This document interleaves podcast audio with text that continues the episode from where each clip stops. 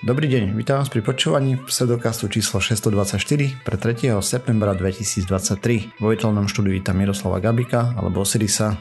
Čau.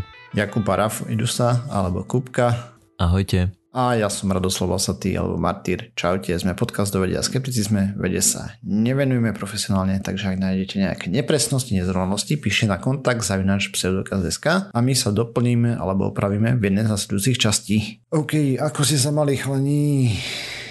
No, ja som celkom spalený a dobitý, lebo som bol včera v akvaparku a dva dní predtým som stravil na festivale, takže som nevyspatý, spalený a dobitý. Takže si sa ožral, zabudol si sa natrieť a si sa spálil. Žiaden alkohol v týchto veciach nehral rolu, čo je dokonca by som povedal ešte priťažujúca okolnosť pre mňa, lebo sa nemám na čo vyhovoriť. Nie, dôvod, pre ktorý som spálený, dôvod, pre ktorý som sa zabudol natrieť v úvodzovkách je ten, že keď sme odchádzali, tak to vyzeralo, že bude fakt hnusné počasie. A ja viem všetky tieto keci, že aj cez mraky ťa vie opaliť a tak, ale proste keď máš že skoro búrkové počasie, tak ťa asi veľmi neopáli. A hlavne neočakávam, že potom budem vonku, hej, keď bude vonku liať. Ale mm, nakoniec... Opali. To je úplne nezmysel, že neopaluje pod mrakom.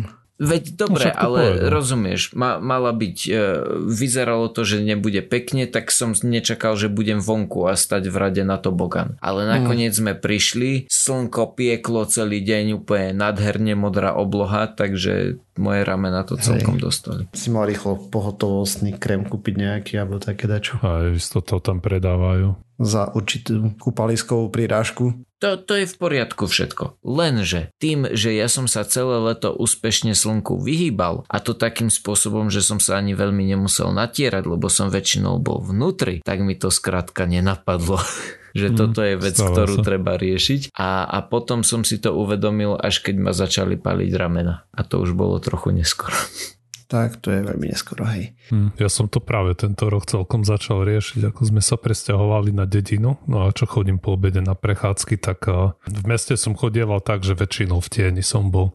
Mm-hmm. No a teraz, ja chodím pomedzi polia, tak len sem tam strom, takže som sa musel proste toto leto pred každou prechádzkou, skoro každý deň som si natieral aj ruky, nohy, hlavu, aj čo mi trčí mm. spod oblečenia. No ja musím povedať, že jedna z najlepších vecí, ktoré som na poli opalovacích krémov zaznamenal, je taká vec, ktorá vyzerá ako tuhý deodorant pod pazuchy. Kúpila mi to moja super žena a ja si tým natriem tvár. Vieš, že ja nemám rád tie krémy, keď si to proste rozpatláš a potom to máš medzi prstami a všetko. A toto uh-huh. je jak štecom, keď sa natrieš. Vieš, že proste len uh-huh. čelo, nos, tvár. Vy, vy, vynikajúca vec. Ja, ja používam taký ako olej v spreji, uh-huh. že nemáš z toho to, tie biele capiny. Uh-huh.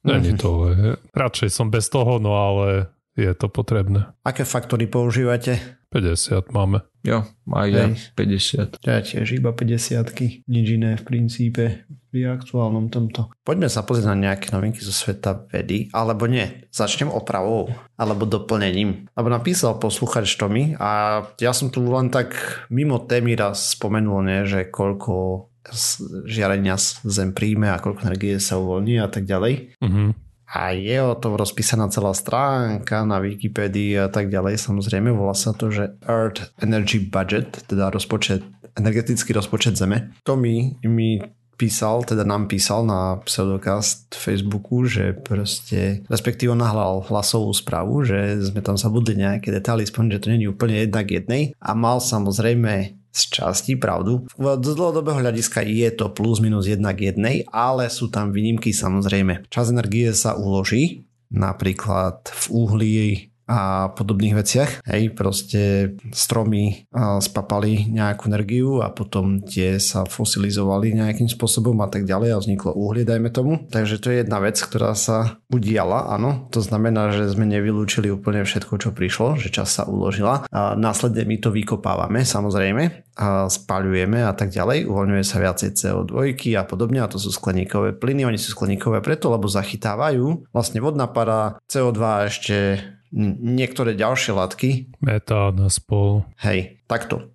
Zo Zeme odchádza infračervené žiarenie v dlhých vlnách. Hej, a približne z normálnych okolností je to fakt jedna k jednej z toho, čo dostaneme, proste, že Zem stojí si na svojich teplotách. Ale vďaka tomu, čo my sme spravili s atmosférou, to znamená, že zvyšili percento CO2 v atmosfére a tak ďalej, tak z jedného viacej tých dlhých vln vlastne pochytí tá molekula a to teplo zostane uväznené. A tam je taký cyklus, normálne aj satelit, ktorý to meria a tak ďalej, že koľko toho vylúčime a tak ďalej a ono to tam porovnávalo zima, leto a proste za posledných 30 rokov tam vidia trend, že menej z toho odletí, než priletí. A to je práve to, prečo sa nám to tak krásne otepluje a keď to budeme preháňať, tak tu budeme mať krásnu Venušu. Aj keď ja viem, že či je k tomu taká úplne jednoduchá cesta, ale, ale určite sa tam dá dopracovať, keď to zbabreme dostatočne. Ostáva len sa snažiť. Hej, momentálne dajme to, neviem koľko pre promile slnečného žiarenia navyše zostáva na Zemi, alebo tak, hej, proste nejaké úplne maličké číslo, ale to už spraví celkom slušné výkyvy v teplotách. No najmä, keď sa to kumuluje za tie roky, hej. Hej, hej, tak tam sa nazbiera v oceánoch,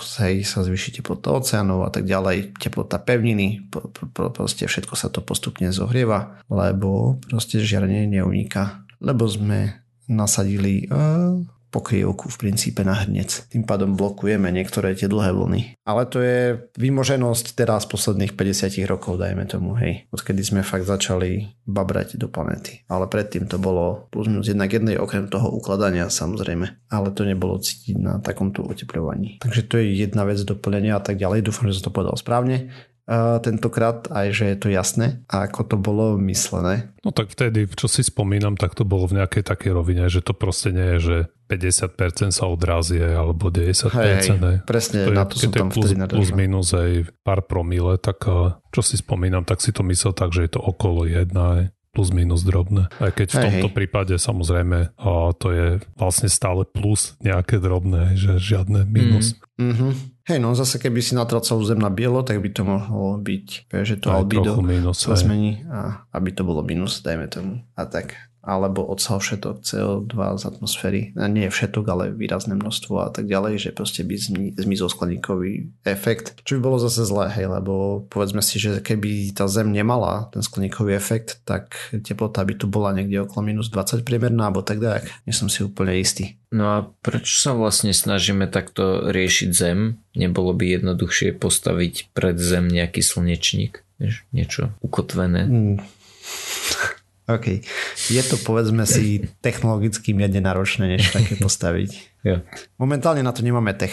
Nie sme tam. Aj keď keby sa investovalo v normálne množstvo peňazí, tak pravdepodobne by sa to dalo. Ale možno by ľudia frflali, frflali že je povedzme Tieň. rok v kuse noc. Hej. Tak nemusela byť noc, tebe by stačila aj neviem, 50% slnka, vieš, blokovať alebo tak. Tam nie, ale neviem, čo by na to rastlinky povedali. Mm, asi by sa im to nepačilo veľmi, hej. No proste, a tak ty nemusíš zablokovať kompletne všetko slnko, hej, len časť. Iba nad Maďarskom. Áno, súhlasím. Lebo ťa tam spalilo, hej? nie, nie, to bolo, zrovna ma spalilo v krásnom eh, centre Slovenska, kde si okay. pri Litovskom Mikulaši. No dobre, a ešte som chcel porozprávať o indickej misii na mesiac Chandrayaan 3 misia, ktorá som hovoril, že bude štartovať, teda nie štartovať, ale pristávať a ona pristala. Takže štart bol nejakého 14. júla 2023 a 11.05 17 sekúnd nášho času. 5. augusta 2023 vstup na mesačnú orbitu a 23. augusta 2023 14.32 nášho času pristátie na mesiaci. CCA, alebo teda približne 20 stupňov od južného spolu. Pristávací modul sa volá Vikram a bol to mega obrovský úspech. Hej. Ako ja som to spomínal, že oni mali už ten Chandrayaan 2 misiu, kde to proste praskli o mesiac a tak ďalej. Tam bol ten problém s naivným programovaním, keď počítal len optimistické cesty a tak. A tentokrát bolo pekne vidieť, že odladili ten software. Ale tak mimochodom väčšina misí, ktoré išla mesiac práve faila, alebo teda zlyhala kvôli softwarovým chybám, čo je brutál. Ale tak eh, ľudia nevedia programovať. A o tom viem veľmi dobre, sám som programátor a tiež neviem. Takže tak. No, bola to zároveň aj tesnotka, lebo ten pristávací modul si vyberal lokáciu. Keď prišiel proste bližšie k tomu, tak zistil, že oh, nedobre, takže to abortoval, to prvé pristátie, aspoň tak teda sa snažil nájsť druhú vhodnejšiu a ak preletával, tak vybral ďalšiu, na ktorej už aj pristal úspešne. Keby sa to nepodarilo, tak na ďalší pokus už proste nemal palivo ani. Takže tak. No a po určitom čase, približne dní, sa spustil rover, odišiel na 24. augusta. Treba povedať, že oficiálne správy ISRO tam končia a rovná sa riadne to flakajú, už ubehlo 5-6 dní odvtedy a žiaden update na ich stránke a veľmi sporadické nejaké veci sú na Twitteri a tak, ale na oficiálnej stránke o misii proste cvrčky tam toto vieš občas preletí a tá... Nie, tie balíky sena. Hej, tam bol vid, neviem, jak sa to prekladá ani po slovensky. Tak si poďme porozprávať aspoň o tých experimentoch, ktoré tu tam sú na landery, teda na tej pristávacej sonde sú tri. Konkrétne budú merať teplotu a vodivosť povrchu, čo už aj prebieha, aj zároveň pod povrchom trochu a vidia, že proste tá vodivosť tepla je tam úplne mizerná. Na povrchu je pomaly 100 stupňov a pár konkrétne 8 mm pod povrchom je už minus 20, Fú, čo okay. je brutál. To znamená, že hej. je to úžasný izolant, hej? Ten... Vyzerá, že hej. Ber tak, že predpokladám, že je to trošku zrnité, hej, to znamená, že tam máš vrstvy toho regolitu a medzi tým je vákum, hej, a vákum mm. dosť dobre nevodí teplo. Mm. A potom tam majú seismometer samozrejme a niečo, čo bude skúmať hustotu plázmy pri povrchu za tú dobu, čo tam budú. Prečo je tam plazma? Mm, slnečná, typujem, slnečné žiarenie sa tam zbiera a tak ďalej. No, okay. Neviem. To je experiment, hej, alebo vesmírne žiarenie nejaké, vieš, nemáš tam atmosféru a tak ďalej. Uvidíme výsledky pozorovaní eventuálne. Mm za predpokladu, že to bude fungovať tú dobu, ktorú to má. A teda mesačný deň. Oni predpokladajú, teraz majú slnko tam, hej, všetko to beží na solárnu energiu a predpokladajú, že noc to neprežije. Uvidíme. A na roveri sú dva experimenty. Jeden je spektrometer s alfa žiaričom a v princípe čo sa tam deje, ožiaria materiál alfa žiarením a pozera na vygenerované rentgenové lúče, na základe toho vidí zloženie a podobne vlastnosti nejaké. A potom ešte tam majú laser, ktorým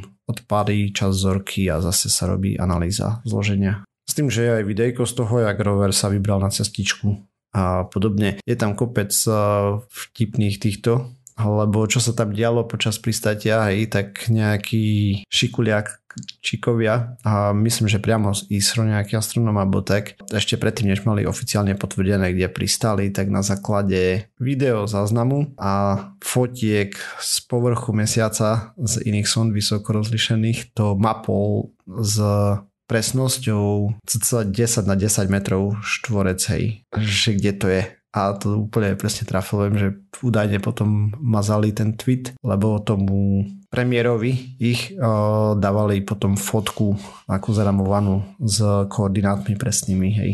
Mm-hmm. Čiže to je niečo ako, ako čo sú tí geogesery, že, že im ukážeš fotku z Google Map a povedia ti, že si tu, tak on to vie robiť na mesiaci, hej? Hej, on to spravil na mesiaci. Cool. S rozlíšením 10 metrov, dajme tomu. Nice. Čo je brutálne presne. Na základe toho aspoň, ja neviem, aké presne on mal obrázky na porovnávanie, ale z toho, čo bolo vidieť zo sondy, bolo, dajme tomu, že dosť rozostrené, mm-hmm. keď pristával. Takže tak. A super, akože obrovský úspech, hej, pre ISRO. Gratulujem, sú štvrtým národom na svete, ktorý vlastne, že si sám postavil sondu aj pristal s ňou na mesiaci, hej, lebo samozrejme tam pristalo viacej vecí, ale boli iné nosiče a tak, ale oni sú hmm. štvrtým takýmto, takže cool stuff. Čo je zaujímavé, čo som ja počul v rádiu, alebo teda keď o tom rozprávali v správach, v rádiu to bolo asi, bolo to, že tie krajiny sú Čína, USA, teraz India a predtým sovietský zväz, že nie Rusko. Že, že uh-huh. Rusko ako také tam sa nikdy nedostalo, iba, Rusko iba ešte nie. ako sovietský zväz. Hej, hej. A Rusi to mali, skúšali teraz prednedávnom, ale urobili kráter, takže... Áno, áno, to si spomínal, že im to nevyšlo. Hej, hej, tam bolo viacej problémov s nimi. A ešte jednu vec k tomu stalo to bagateľ. Myslím, že 75 mega celé, čo je proste, to je nič, hej. Tak v porovnaní, koľko stoja niektoré misie na mesiac, tak hej, to bolo mega lacné. A toto je pomerne komplexná misia, hej, že proste aj tam niečo pristalo, aj tam niečo pochodí, už tam už sa to prešlo trošku. Dúfajme, že všetko je v poriadku, hej, nie sú žiadne informácie za posledných 5 dní, tak ja dúfam, že všetko ide ako má. Mm, čo som čítal, tak tá cena bola nízka aj preto, že to, neviem, či nízko alebo pomaly, že to vyniesli, že to muselo urobiť niekoľko kolečiek, aby to nabralo dostatočnú rýchlosť aj ku mesiacu. Samozrejme, tam tá raketa, keď je slabšia, tak sa robia aj tie gravitačné práky alebo Mm-hmm, gravitačné manévre, no, aby, te, aby sa to vyzdvihlo, hej, a že postupne zvyš, zvyš, zvyšuješ periapsis alebo perigi, a, alebo apogee v tomto prípade hlavne, že perigi máš tesne pri Zemi a apogee ťaháš až ku mesiacu, proste aby si dostal potom ten gravitačný kopanec od mesiaca, že ťa potiahne a potom ti dvíha ten spodný bod orbity a tak ďalej a tak ďalej a je to zabavka. A že kvôli tomu to tak dlho trvalo. Od 14. júla do 5. augusta, hej, až pokiaľ vstúpili na mesačnú orbitu. Hej. Takže to je 15, 16, 20 dní cca. Hej, ale to robili aj tí Izraelčania, Bereshit, či ako sa volala sonda, presne tak, takýmto spôsobom išli a tak hej. Lebo priamy let k mesiacu je drahá záležitosť. Tam potrebuješ výrazne výkonnejšiu raketu a tým pádom si to celé predraží. S astronautami nechceš, aby mesiac sa vozili, že k mesiacu naspäť k Zemi, zvyšší rýchlosť, k mesiacu naspäť k Zemi, ž, ž, až pokiaľ nedvihne orbitu. Respektíve dá sa to, ale tam prechádzaš cez tie van ale nové pasy a tu metóda, akú zvolili pri Apollo dole bolo, že rýchlo prejsť, proste aby si nedostal dostatok rentgenov. No, tak to shodou náhod sme skončili celkom dobre, lebo hovoriac o radiácii, aj moja téma sa jej týka, jak to pekne vyšlo. Mm-hmm. A aj keď radiácia, o ktorej chcem hovoriť, sa nachádza u nás na Zemi, teda u nás nachádza sa v Japonsku, teda v okolí elektrárne Fukushima. Takže vieme, že v 2011 sa tam stalo veľké nešťastie aj vplyvom toho tsunami, čo tam prišlo. Bolo tam veľké bumbac a aby to bumbac nejak pokontrolovali, tak bolo nutné to palivo chladiť, aj, ktoré tam v tej elektrárni bolo. No a na chladenie sa používalo to, čo bolo po ruke, teda morská voda. No a vzhľadom na to, že v tom palive, ktoré tam bolo, ešte stále prebiehajú nejaké štepné reakcie, tak je to stále nutné chladiť. No ale mm-hmm. samozrejme otázka je, čo s tou vodou. No tak riešilo sa to tak, že to odkladali do nejakých nádrží. No a odkladá sa tam približne 100 tisíc litrov tej vody denne a už sa jej tam nazbieralo nejakých 1,3 milióna tón. No a teraz otázka je samozrejme, čo s tým je, lebo toto sa nedá aj do nekonečna robiť. Dochádza tam miesto aj na uskladnenie tej vody. Mm-hmm. Takže samozrejme tam bolo mnoho, mnoho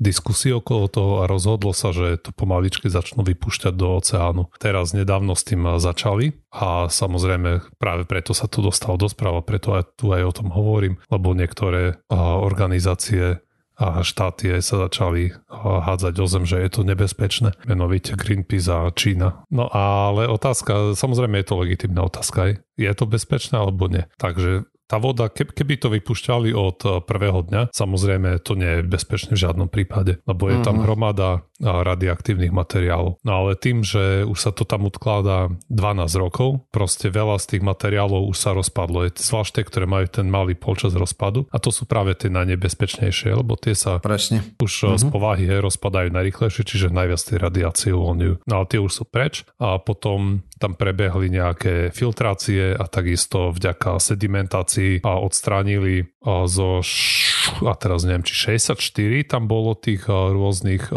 prvkov, ktoré boli radioaktívne. Izotopov radioaktívnych. No áno, áno, ale teraz nepamätám, koľko ich tam bolo. Na, napríklad ich tam bolo 64, hej, nejaké také číslo plus minus bolo ich tam desiatky. Áno, bolo ich tam okolo 60, neviem, či 50 alebo 70, ne, to, na tom až tak nezáleží, ale čo viem určite je, že teraz v tej vode, ktorú vypúšťajú, už tam ostali len e, dva prvky, ktoré majú dlhý počas rozpadu a to poprvé uhlík 14, ten má počas rozpadu až 5000 rokov a potom je tam ešte uh, tritium.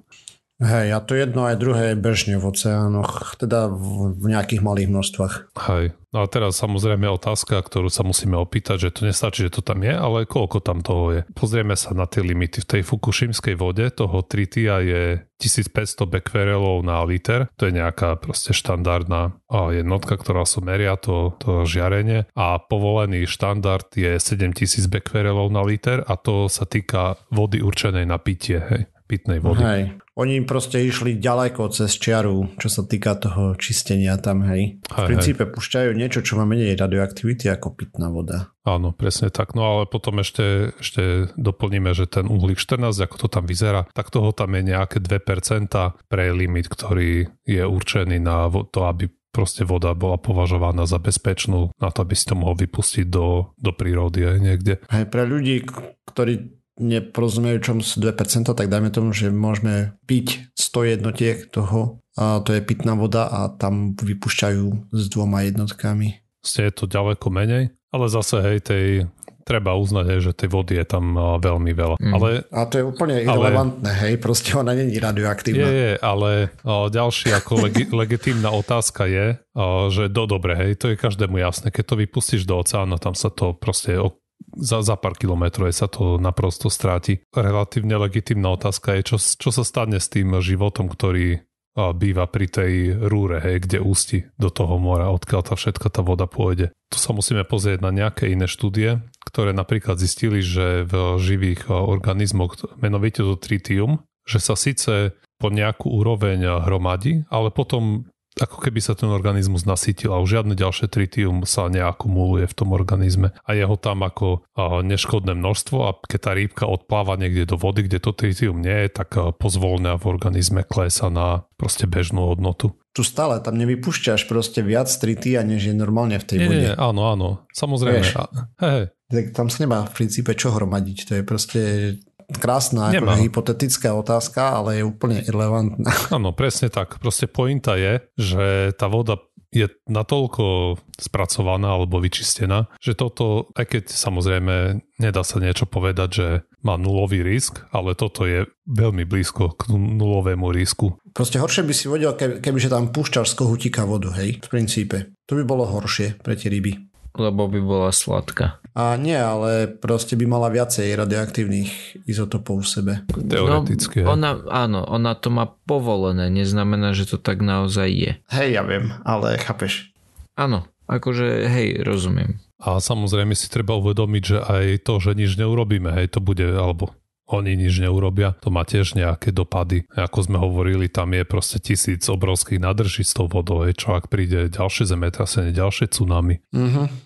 Proste sa to tam všetko vyvalí naraz, hej, na jedno miesto, tak a, Aj takto, keď to budú postupne vypúšťať, tak to je takmer nulové riziko. áno, je to ďaleko lepšie vypustiť kontrolovane, než čakať na nejaký podobný event alebo na podobnú udalosť, hej, čo sa tam stala, aby to vyriešila príroda hej, za Japoncov. Takže tak, no a samozrejme aj počíta sa s tým, že sa to tam bude všetko monitorovať, zisťovať, či to má nejaký dopad, ale Hej, len tak mimochodom Japonci sú psychopati. Oni vyčistili to okolie Fukushimy tak, že tam teraz pestujú, ja neviem, nejaké premiové ovocie. Proste jeden kus stojí, ja neviem, a tam to, keď to merali, tak to má výrazne menej radioaktívne to je než štandardne, keď pestuješ ovocie tak kde u seba na dedinke.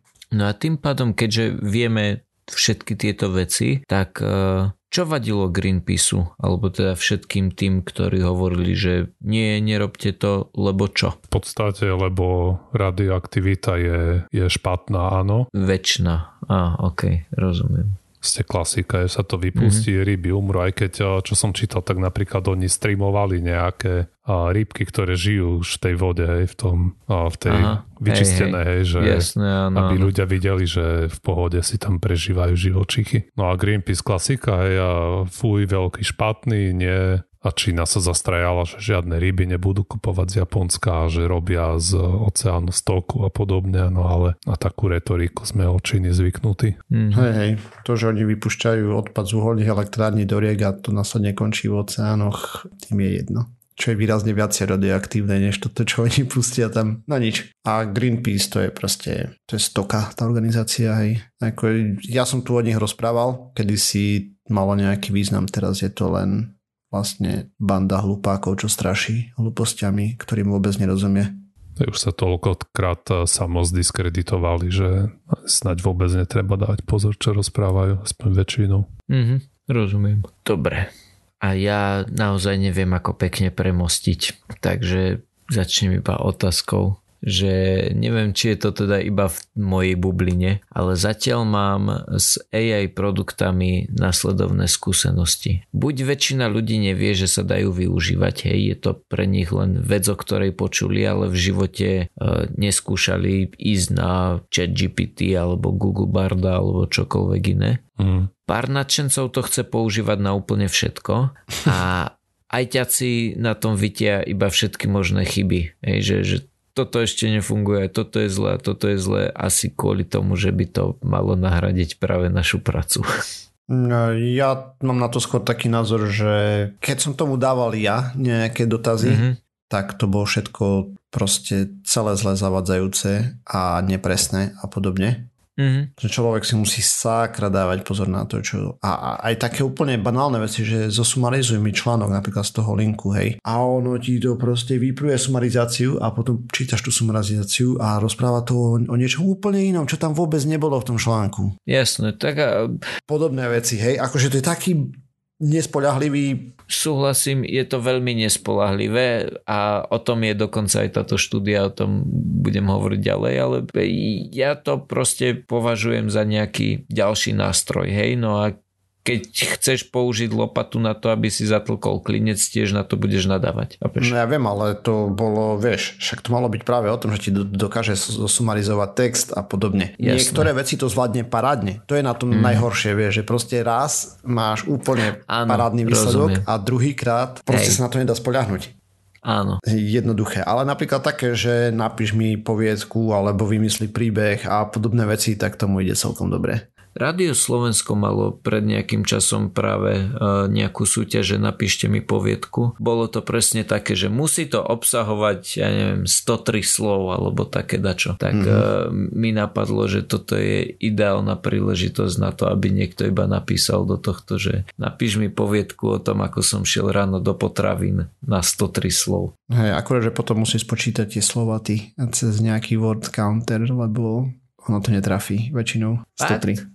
No, oh, okay. mu, mu povie, že správ básničku, že začína všetko len na P, hej, každá veta a proste úplne celé zle a podobné veci.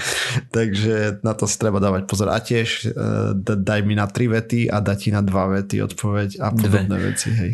A mm. ďakujem na dve vety odpoveď. Nevie to počítať. Proste no to, to má zlý koncept tých čísel, mám taký pocit. A v štúdii, o ktorej budem hovoriť práve dnes, sa zaoberali tým, že ako vidí konkrétne v tomto prípade to bol chat GPT 3.5, že ako to vidia lekári a ich pacienti. Hej, no a práve bol problém v tom, čo si načrtol ty. Že OK, keďže vieme, že práve pacienti majú tendenciu hľadať veci o svojej chorobe, hej, vzdelávať sa, tak uh, bolo by ideálne, keby našli pravdivé informácie o, o tej ich chorobe. No a tu práve vchádza chat GPT do tohto obrazu, Výskumníci sa zamerali na tri najbežnejšie druhy rakoviny. Prsníkov, prostaty a plúc. A ináč podľa tohto vzoru by som očakával, že ďalšie najbežnejšie budú rakovina prstu a plešiny, ale nie je to tak. No, ale čo spravili výskumníci? Oni sa hrali na pacientov a použili 26 rôznych diagnóz pre tieto tri ochorenia. Hej. To znamená, že niekto to mal v inom štádiu a niekto to mal takéto a iný hen také, preto bolo až 26 rôznych diagnóz napriek tomu, že sú to iba tri rakoviny. Každú z týchto diagnóz opísali štyrma rôznymi spôsobmi. A od toho jazykového modelu si, nie jazykového modelu, od toho chat GPT si vypýtali nejaký spôsob liečby, hej, že navrhni, čo mám robiť. No a teda dostali 104 rôznych odpovedí na 104 otázok. A teraz dobrá správa je, že 98, od, 98% e, odpovedí obsahovalo prístupy NCNN, čo je nejaký národný vec na rakovinu. Hej, že s týmto uh-huh. porovnávali. Oni majú nejaké guideliny, že toto treba robiť vtedy a vtedy a takto a takto. To znamená, že 98% odpovedí malo nejakú časť z toho, z tých guidelinov. guidelinov. Z tých odporúčaní. Čo je horšie je to, že 34% odpovedí obsahovalo prístupy, ktoré nie sú v súlade s týmito lekárskymi odporúčaniami, ale boli to, oni to len nazvali, že non-concordant treatment, to znamená, že asi to bolo niečo, ale nie úplne, úplne správne. Hej, že napríklad, uh-huh. keď tam bola nejaká rakovina prsníku, tak odpo- odporúčali, že tá, tá odpoveď odporúčala operáciu operáciu, ale neodporúčala potom už nejaké ďalšie nasledovné e, liečebné postupy. Úplne správne postupy boli iba v 62% týchto odpovedí. To znamená, že čo to je, 6, 6 z 10, hej, že 10 krát napíšeš otázku, alebo teda nie, že napíšeš 10 rôznych otázok a dostaneš iba 6 správnych odpovedí, mi nepríde ako úplne super výsledok, zvlášť ak, až ak si človek, ktorý sa práve dozvedel o tom, že máš rakovinu a chceš zistiť, že, že čo s tým. A v 13% si AI úplne vymýšľala. Tu sa mi strašne páči to, čím ďalej viac vidím to slovičko, že, že má halucinácie tá, tá AI. Aj ona halucinuje veľmi rada. Hej, že si proste vymyslela úplne, úplne proste voloviny, ktoré vôbec neboli v guidelinoch. No a v konečnom dôsledku bol problém najmä to, že ja tu môžeme diskutovať, že jedna vec je tá, že, že to, tá AI ti nepodá presné výsledky, čo je dosť nemilé, ale možno, že tých 13% prípadov, kedy si úplne vymýšľala, by bolo ešte relatívne jednoducho odhaliteľných, hej, že e, v prípade, že ti to povie, že máš sa viacej opalovať alebo čo, tak by to bolo ešte celkom OK. Ale tie problematické sú najmä tie, kedy ti povie súvetie, kde prvá časť súvetia je niečo čo odporúčajú aj lekári, ale tá druhá časť tej vety je, je nejaká blbosť, ktorú si ona vymyslí, pretože v konečnom dôsledku celý ten model je iba založený na tom, že s akou pravdepodobnosťou tu dám toto ďalšie slovo. Hej, no tam nejaká tá truth value uh... Pravdivostná hodnota, hodnota pra, pravdivostná hodnota tam proste veľa nezaváži v tej AI, vyzerá tak zatiaľ. A nielen v tej, hej. To, to, ja som skúšal asi tri rôzne. A... Asi niečo závaží, ale si je otázka, hej, hej, nakoľko to považuje za pravdu niečo, hej. Mm-hmm. Mm, ono to nemá ako vyhodnotiť v princípe, hej. Teda má, keď máš dostatočne trénovací model, ale nové poznatky proste smola, vieš. No a potrebuješ tam armádu ľudí, niečo to prechádzajú a mm-hmm. odklikávajú to, hej, že pravda, nepravda. Hej, hej, no však to je ten... Hej, ten model, no že máš label set hej, dát nejakých. To pomenovanie tých skupín potom robia ľudia zvyčajne. Niekde v Afrike alebo tak no, tým chodom. Celkom by ma zaujímalo, že aké je, aké je nejaké konečné riešenie tohto trénovania. Je to to, že si na začiatku, lebo je, je tá, jak sa tomu hovorí, trash in, trash out? Počuj, musí z tej AI spraviť skeptika. A my máme problém to s ľuďmi zrobiť, takže tak skoro to nebude. Jo, ale teoreticky by si vedel spraviť to, že aj keď vlastne nie. Chcel som povedať to, že keď ho... Tak vieš limitovať, že len čo sú akože pravdivostné napríklad zdroje, hej. No áno, ale, ale tak či tak, da, dajme tomu, hej, spravme myšlienkový experiment, že na Wikipedii je iba pravda. To znamená, že ju naučíš na veci, ktoré sú na Wikipedii. Ale mm-hmm. ona si aj tak z toho dokáže poskladať veci, ktoré spojí z dvoch rôznych článkov a nakoniec si z toho dá blbosť ti spraví koninu. Ja neviem. Akože toto je, by som to priradil k tomu, čo, čo nazývajú alignment problem, hej. To znamená, že proste tu AI vlastne dostať na tú úroveň, aby vlastne mala zosúladené hodnoty s nami. To znamená, že je pravdivostné a tak ďalej. To je momentálne, pokiaľ je neriešiteľné. Úplne jednoducho. Proste by si musel mať obrovský set dát, ktoré už niekto otagoval, hej a by čerpal len z toho a na základe toho si spraviť vzorec, že toto sú pravdivé dáta, toto nepravdivé. Neviem, ako sa to jednoducho spraviť. Proste je to brutálny problém. Myslím, že Wikipedia sama o sebe by nestačila, že tam by nemalo Určite, dosť na to, aby sa to naučilo. Čiže ty by si potreboval napríklad 100 takých ekvivalentných zdrojov, ako je Wikipedia a tie označiť, hej, že sú pra- pravdivé. Aj tak akože máš niektoré vedecké časopisy a tak ďalej, hej A potom by musela rozumieť tomu, že čo je retracted paper a podobne. Potom, čo je slabá štatistika a takéto veci s tým, že momentálne nevie ani spočítať 2 plus 2 správne. No to je jedno. Podstatné je, že ani tá Wikipedia sa nedá bez výhrad označiť za true source. No, za no však samozrejme. A už mm-hmm. štúdie to ani zďaleka nie. Hej, tak štúdie musíš sa dopracovať nakoniec tak vieš, ty máš kategórie, hej, keby robila systematické prehľady a podobne, hej, prehľady literatúry len a tak, tak by vedela plus minus, kde bije. Ale zase len z rešpektovaných žurnálov, hej, ne, nejakého, ja neviem, nejak na, na, naturopatie Áno, hoci kto si môže vyťahnuť z malička nejaký, nejaký prehľad alebo teda niečo, čo nazve prehľadom. Hej, hej, ako je to, je to komplikované. Hej, ja som popísal moje skúsenosti s tým, akože používam to, keď napríklad si chcem nechať zosumarizovať článok a tak ďalej, ale čím ďalej, tým menej. Zo začiatku som to skúšal veľa, ale potom som zistil, že je to v princípe, musím to strašne kontrolovať a tak. V konečnom dôsledku si tak či tak ten článok prečítaš, hej.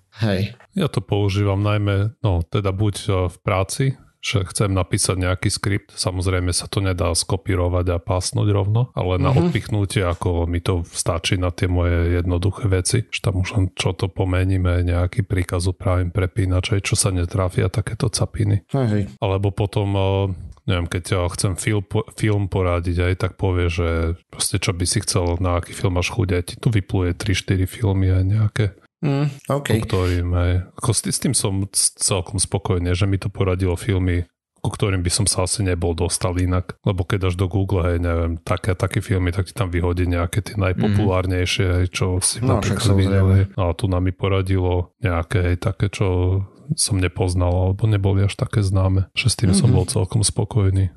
Cool, cool. Akože ono je to užitočný nástroj na niektoré veci, ale treba si sa dávať pozor na to, čo to vyplivne. Ja k tomu pristupujem tak ako iný druh Google, hej, že tiež na Google nemôžeš veriť každému linku, hej, čo ti to vypluje. Mm-hmm, presne. Takisto aj tam, hej, treba, proste treba sa pýtať také veci, aby ti to overovanie nezabralo viac času ako sám, mm-hmm. keď si to máš naštudovať. Mm-hmm. Hej, tak ale ja som to chcel vyslovene, napríklad na pseudoka som to chcel používať vyslovene. Hej, hej, ja, proste... ja tiež som chcel. No a to sa nedá, proste smola. že proste, keď mi pripraví toto článok, tak potom si ho už len zbežne prečítam a mám poznámky plus minus, hej, vyhodené stamať a tak, ale úplne od veci. A najlepšie je, že ešte sa s tým hada, že proste, že toto tam sa o tom vôbec nepíše v tom a ono ti to, ale píše a blúdy úplne z inej štúdie.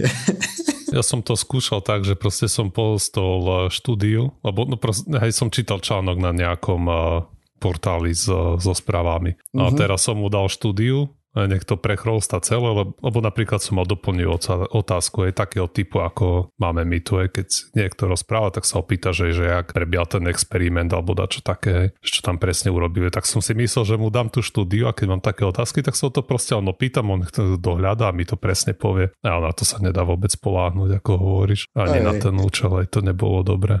Ja viem, že som skúšal napríklad nejaké veci pre prácu na tom a v, nepracujeme s jednoduchým JavaScriptom a tak, hej, takže tam by nevedel poradiť. Ale začalo rozprávať to celkom inteligentne a potom som mu povedal, že mi spraví example a kompletne zle. Akože tak zle, že totálne mimo. Ani úplne Hello World to nezvládlo, hej, takže, takže to tak. No nič, nepodstatné. Dobre, asi to ukončíme. Tým pádom sme sa dopracovali na záver tejto časti Pseudocastu. Ďalšia časť znova o týždeň. Nájsť nás môžete na www.pseudocast.sk, kde nájdete aj linky k témam ako zdrojom, z ktorých sme čerpali pri príprave tém. Písať nám môžete na kontakt zajunáš pseudokaz.sk alebo na Discorde napríklad pri spokecať a tak. Sme na sociálnych sieťach, Facebooku, Twitteri, podcastové agregáty, iTunes a tak ďalej. Ak nás chcete podporiť, zdieľajte, lajkujte, dávajte pačiky. Čaute. Dovi. Ahojte.